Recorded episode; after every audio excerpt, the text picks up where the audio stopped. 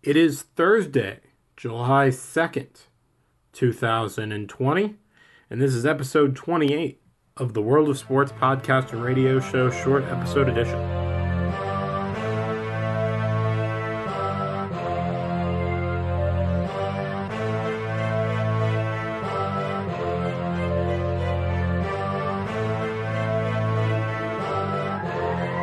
Welcome back to episode 28 of the World of Sports podcast radio show, short episode edition on a Thursday edition. A few weeks ago, the NFL Players Association, in conjunction with a handful of players, made a video asking for an apology and an admittance of wrongdoing from the commissioner for making Colin Kaepernick out to be a bad guy. Colin Kaepernick had protested the national anthem by taking a knee, something that is now actually starting to spread throughout the world as a form of peaceful protest against police violence uh, and against racial injustice. And the NFL commissioner obliged and apologized and, and agreed to do better in the future. Well, now the NFL's back in the news, and one of the one of the reasons is indirectly related to this. The other one is just kind of a broad thing, broad news item. So I'll start with the specific one, and then I'll work to the broad one. Um, there have been a few teams in sports that have had issues with their names because they tend to be derogatory to Native American groups. Sometimes it's the sometimes it's the imagery that a team has for their mascot or their logo, and it's generally specifically tends to be towards Native American groups. So, for example, in baseball, the image of the Cleveland Indians has been an issue in that it depicts a Native American in a way that is not very flattering.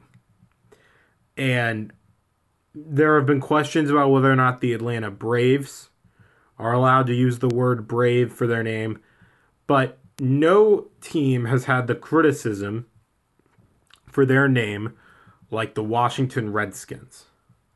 Now, referring, I have to be careful with my words here, but referring to a Native American by a skin color is the same way that it is referring to someone of Asian descent by a skin color.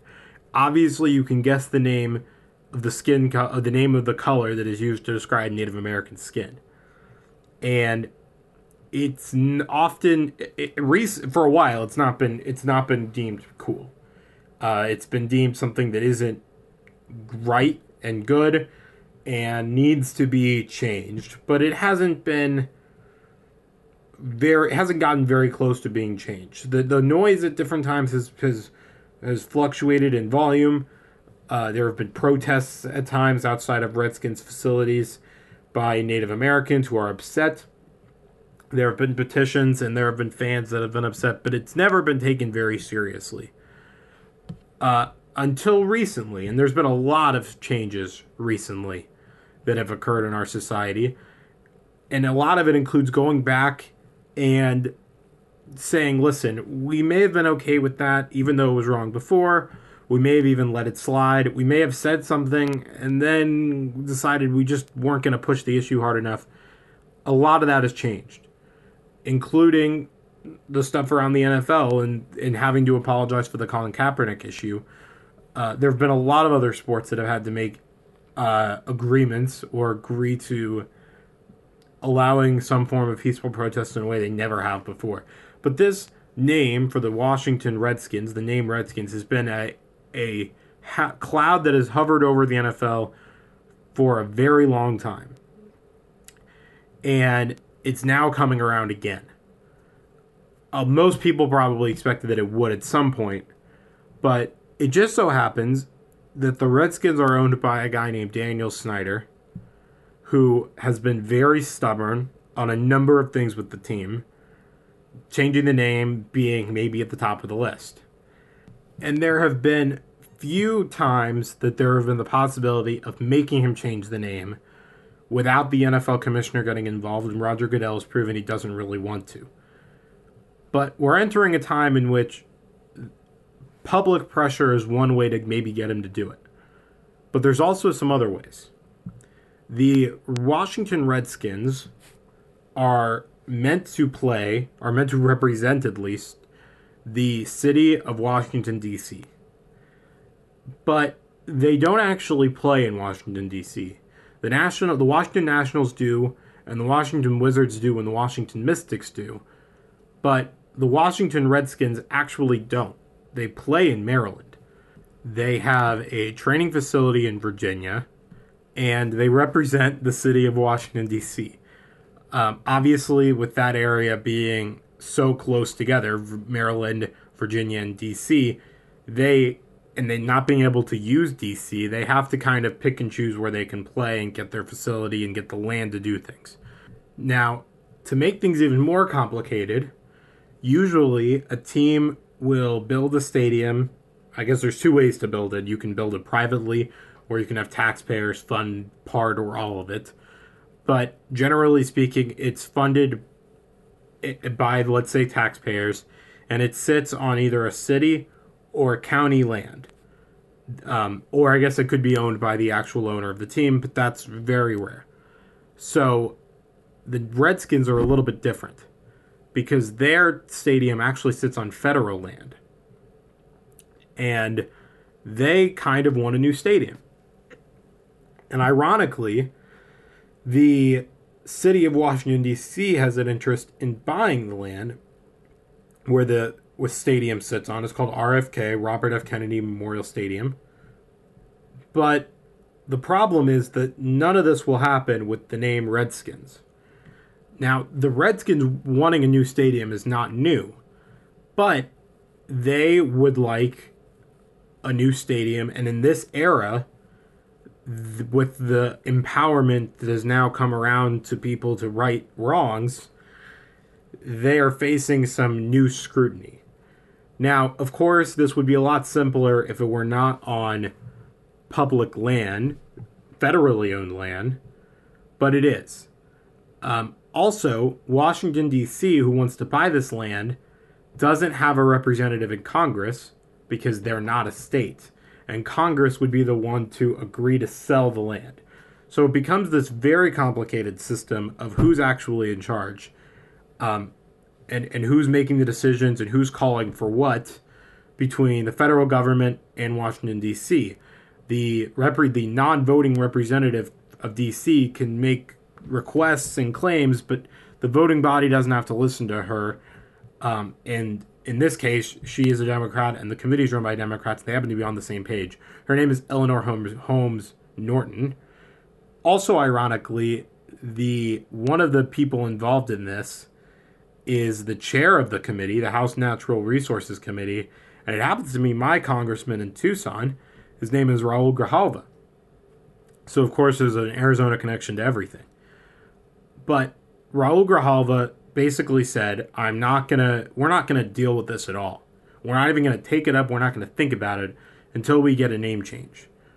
So, Dan Snyder, if you want a new stadium, if you want DC to be able to buy this land, uh, if you want anything out of this governing body, you need to change the, the name.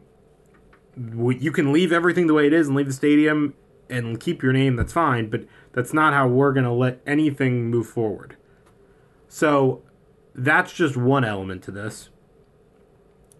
The other element to this, and maybe the part that will get the ball moving quicker, is news that came out just last night, pretty late last night actually, um, that 87 investment firms with a combined total of $620 billion between Nike, FedEx, who sponsors the field, and PepsiCo have asked, have written a letter asking that those three businesses threaten to pull ties with the Redskins. Now, the field, I believe, is refer is also known as FedEx Field. So FedEx obviously has some naming rights, and they have a lot of money involved. But this is going to be now something that has to be addressed. There's a lot of money in these companies, and it is no sweat off their back to say, hey, you need to do right by Native Americans. It's not. It, we've put up with this for way too long, and we were wrong to put up with it, but we're not going to put up with it anymore. So, of course, the question will be what happens now. But if it, if it doesn't get changed, which I think it probably will, there would be also scrutiny for the NFL because the NFL will be the one ultimately to allow this or not allow it. Even if Dan Snyder says no, the NFL can still make them change. These are 32 independent organizations that are not totally independent. They are 32 organizations that are tied by one governing body and by one leader, which is the NFL commissioner. The NFL commissioner represents the owners. Just like the players have a rep, the owners have a rep. That's the commissioner. So this is all kind of breaking news, and, and it's not good for the NFL. But it is news that is coming up, and it's hopefully going to start some meaningful discussion. Uh, to threaten this kind of money is very serious. To threaten these businesses, Nike, FedEx, and PepsiCo, is very serious. And there may not be action taken in the next day or two or three or even next week or two. Coronavirus is very real, and I'm going to get into that discussion with the NFL in a minute. But it's not going away. Sometimes this has been able to be dodged and avoided, and the distraction of the NFL season has been able to take these issues off the table. But just like we've seen the NBA make sure, the NBA players make sure that their issues are not going away, and even members of the MLB have tried to make sure these issues don't go away while they're playing. This is going to happen with the NFL too. So maybe I'm getting ahead of this. Maybe there will be more news. Maybe there won't. Maybe they'll just change it. But keep this in mind going forward. The other part to the NFL is a discussion that has come out. It's actually two parts that have come out with the NFL and coronavirus. Um, I don't know if I've said this on the podcast, but I've told my friends this. Uh, I fully expect the NFL season to be pushed back. I don't expect it to be canceled. I don't even expect it to be shortened, but I do expect it to push back. Normally, NFL season starts the second week of September, second weekend of September. It, I don't believe it will start the second weekend of September. So, in case you're wondering, normally, in a normal year, the way it works, Let's start from the NFL draft. The NFL draft is usually the last weekend of April. Those players are drafted by mid May to late May. They're starting um, mandatory workouts. They will have mandatory workouts for a period of time, usually like the the late the end of May and the beginning of June. And then there's mandatory mini camps, which is mainly for kind of rookies and, and other players. It's not mandatory for everyone. Then they have about a month off. And near the end of July is training camp. That's when everyone comes together and you start practicing for real. By the end of August, you've started, by really the middle of August, training camp usually starts mid July. By the end of August, you're starting your preseason games. And then, second week of September, football actually starts. To me, football is almost as close to a year round sport as you can get in the sense that there's players involved in something almost the whole season. The Super Bowl ends in February. The offseason starts the first week of March. The draft is the last weekend of April. And from there, there's pretty much players working out from the end of April in a normal year. From the end of April through the season, there's players working out. So that would be a normal year. But this is not a normal year. Free agency happened on time. The NFL draft happened on time. When free agency was starting, that was when coronavirus was really kicking off at the beginning of March.